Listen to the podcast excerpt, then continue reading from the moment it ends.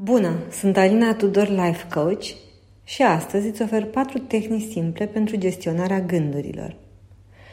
Trăim într-un univers al energiei și al informației. În fiecare zi suntem bombardați de mii și mii de stimuli externi. Cum ne putem proteja? Ce putem face? Înainte de gestionare, vreau să-ți vorbesc despre prevenție. De cele mai multe ori este mai ușor să previi decât să gestionezi. În faza de prevenție poți alege informația care vrei să ajungă la tine.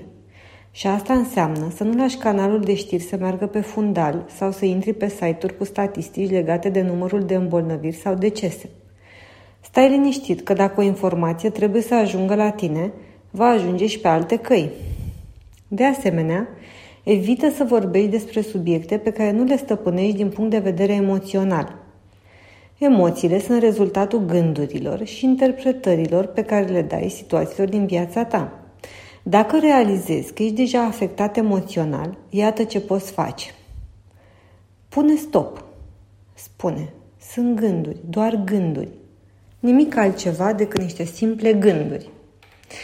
Accesează o amintire plăcută din trecut sau mergi în viitor către visurile tale – Ancorează-te în prezent prin concentrarea pe respirație.